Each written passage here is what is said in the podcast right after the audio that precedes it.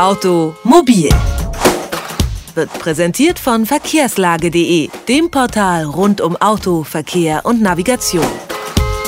In acht Jahren sollen eine Million Elektroautos auf deutschen Straßen fahren. So wünscht es sich jedenfalls die Bundesregierung. Dass dieses Ziel nicht zu erreichen ist, das hat jetzt das Fraunhofer Institut in einer Studie festgestellt.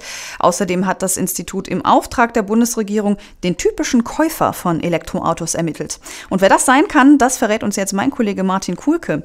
Martin, es gibt gute Argumente für Elektroautos, aber auch relativ viele dagegen. Wer kauft heutzutage Elektroautos?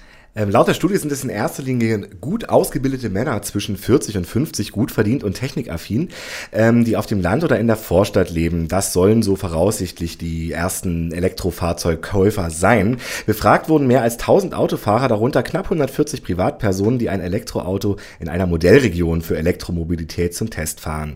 Die werden allerdings nicht ausreichen, um das Ziel, eine Million Autos bis 2020 zu erreichen. Wie viele Elektroautos gibt es denn überhaupt momentan auf deutschen Straßen? Hm, das Kraftfahrtbundesamt in Flensburg hat zu Anfang des Jahres von rund 4.500 Autos gesprochen. Dazu kommen etwa 47.000 Fahrzeuge mit Hybridantrieb. Aber das ist wirklich sehr, sehr wenig, wenn man bedenkt, dass rund 43 Millionen PKWs alleine in Deutschland auf den Straßen unterwegs sind. Vielleicht können wir ja noch einmal kurz zusammenfassen, wo sind denn derzeit die größten Probleme, Elektromobilität wirklich zu etablieren? Also eigentlich gibt es zwei Hauptprobleme. Erstens sind Elektroautos in der Anschaffung noch sehr, sehr teuer. Selbst Kleinwagen kosten mal locker um die 40.000 Euro. Und die Reichweite ist noch zu gering. Also die Autos schaffen maximal 500 Kilometer. Das ist einfach zu wenig, gerade für größere Touren.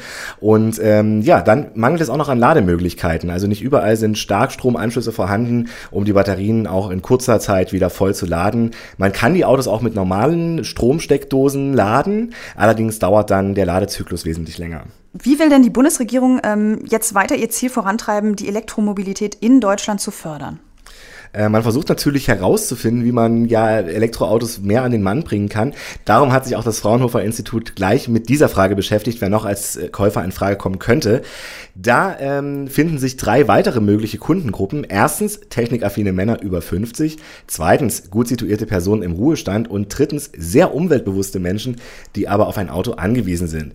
Ich denke mal, man wird sich auch auf diese Zielgruppen stärker konzentrieren müssen, denn schließlich sind die Ziele ja noch viel höher gesteckt. Bis 2030 will man sogar 6 Millionen Elektrofahrzeuge auf deutschen Straßen sehen.